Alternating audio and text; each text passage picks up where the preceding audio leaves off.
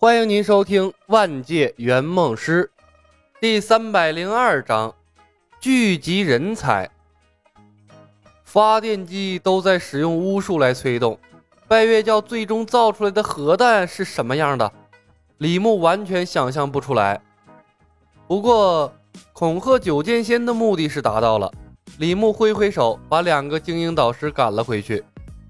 李牧看着九剑仙，笑道：“师傅。”这就是科学的威力，钻研到高深处，凡人也可以拥有仙神的力量。九剑仙摇头：“我不信。科学院的一切就在你眼皮下面，所有的分院你都可以进去观看、询问他们的所有研究成果。”李牧笑道：“师傅，请你静下心来，多看多问，一定可以了解科学院的神奇之处。它可以化腐朽为神奇，不然的话。”为什么圣姑、南蛮娘、石公虎这些和拜月不共戴天的人会不计前嫌加入我的科学院？因为他们看到了科学院会为南诏国、为整个世界带来巨大的变化。九剑仙问道：“可是这跟御剑术又有什么关系？”师傅，落后就会挨打。李牧意味深长地看了九剑仙一眼。当拜月教带动历史的车轮滚滚前进的时候，固步自封的蜀山必定会被世界淘汰。御剑术是我针对蜀山做出的第一次试探改革。试探？九剑仙皱起了眉头。师傅，按照科学的方式解析御剑术，分析它的招式构成、出剑的角度、内力运行的方式，一旦解析成功，那么天赋将不再是蜀山挑选弟子的门槛。人人都可以学习御剑术，到那时，蜀山的规模会扩大无数倍。我们可以在南诏建立蜀山分院，可以在西域开辟蜀山分院，可以在遥远的大洋彼岸建立蜀山分院。那时，蜀山将会前所未有的兴盛，会成为世界上最大的门派。师傅，你不向往蜀山的辉煌吗？李牧眨了下眼睛，激情澎湃地向九剑仙描述蜀山未来的蓝图。九剑仙不为所动。你为什么不在蜀山做这一切？李牧无奈的说道：“师傅，你这就是在为难我了。说服你都费了这么大的劲儿，更别提蜀山上那些人了。我在蜀山没有任何威望，甚至连御剑术都不会。不说蜀山的师兄弟们信不信我，蜀山上的总人数也太少了。”科学需要集体的智慧和各种实验论证才能得出最终的结论。与其说服蜀山的师兄弟，倒不如我借助科学院解析了御剑术，让他们直接看到成果，这样接受起来更快一些。好吧，你说的有一定的道理，可我就是觉得有什么地方不太对。九剑仙疑惑的挠头，把梳理整齐的头发又挠得乱糟糟的。收了李小白当徒弟，可能是他一辈子最不省心的一件事了。当然不对劲儿啊！我就是为了解析御剑术，其余的都是在给你画大饼啊！李牧眼珠子转动了一下，岔开了话题。师傅，智博选我做下一任掌门，肯定有他的道理。你应该试着抛弃原来的旧思想，加入我的科学院，来尝试了解新鲜的事物。还是那句话。没有调查就没有发言权。等你弄明白了科学院真正的宗旨是什么，再来决定我的对与错，可好？这一席话说到了九剑仙的心坎里，他深深看了李小白一眼。好，我先试着了解一下，但凡有我认为不对的地方，我就把你拿回蜀山，交由剑圣师兄发落。师傅啊，你应该庆幸你跟主角团沾了边儿。不然的话，就凭你这句话，你已经留不得了。还剑圣师兄呢，你都死了也没看到剑圣替你报仇。李牧笑着抱拳，一切听师傅安排。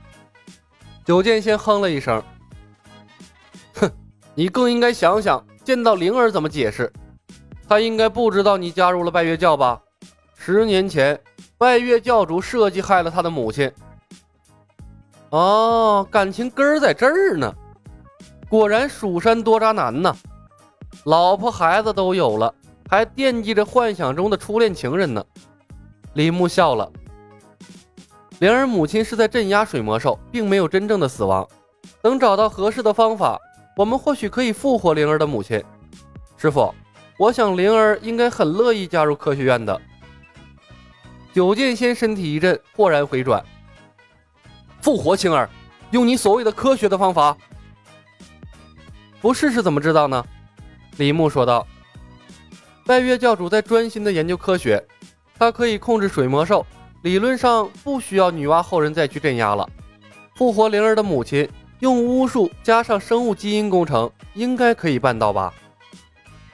如果说人工降雨、核弹什么的，李牧还算是有一定的知识储备。但巫术加上基因工程，那完全就是信口胡诌啊！他到现在还不知道巫术的基本运行原理是什么呢。现代化的基因工程，貌似也只有克隆，没有复活呀。偏偏九剑仙信了，他看着李牧，点了点头：“我会认真研究科学院一切事务的。”说完，一头扎进了离他最近的数学院。李牧无语啊，说了半天御剑术，如今听到能复活自己心爱的女人，立刻下定决心钻研科学了。师傅啊，蜀山在你的心中到底排在什么位置啊？这初恋就那么美好吗？而且人家自始至终都没有承认你呀，这要让阿奴和圣姑知道了，怎么看你呀？九剑仙被李牧忽悠去钻研数理化了，一时半会儿恐怕出不来。拜月教主有自己的安排和计划，并不太关心御剑术的事儿。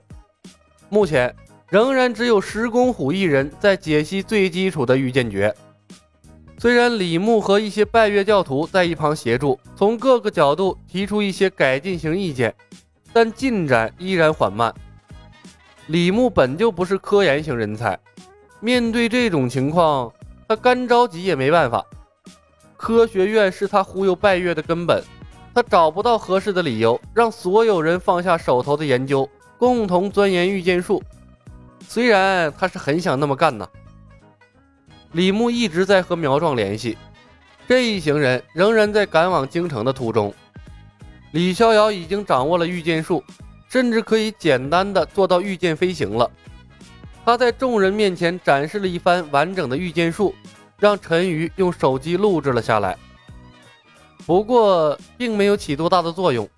这些天，李逍遥一直在竭尽全力，手把手的教两人御剑术，但他们的学习进度堪比蜗牛啊！连最简单的御剑诀，那都时灵时不灵的。陈瑜是早打定了勤能补拙的主意，打算在仙剑的世界待个十年八年的。但苗壮可不乐意呀，他了解到科学院的进展之后，无奈地对李牧表示：“如果实在找不到捷径的话，干脆直接宣布任务结束，早回早好，省得在仙剑世界浪费几十年的时间。”李牧考虑了片刻，给苗壮下达了新的指令：找到刘进元。把他带回南诏国，多找些聪明人，说不定能找到御剑术的最佳学习方法。本集已经播讲完毕，感谢您的收听。喜欢的朋友们点点关注，点点订阅呗，谢谢了。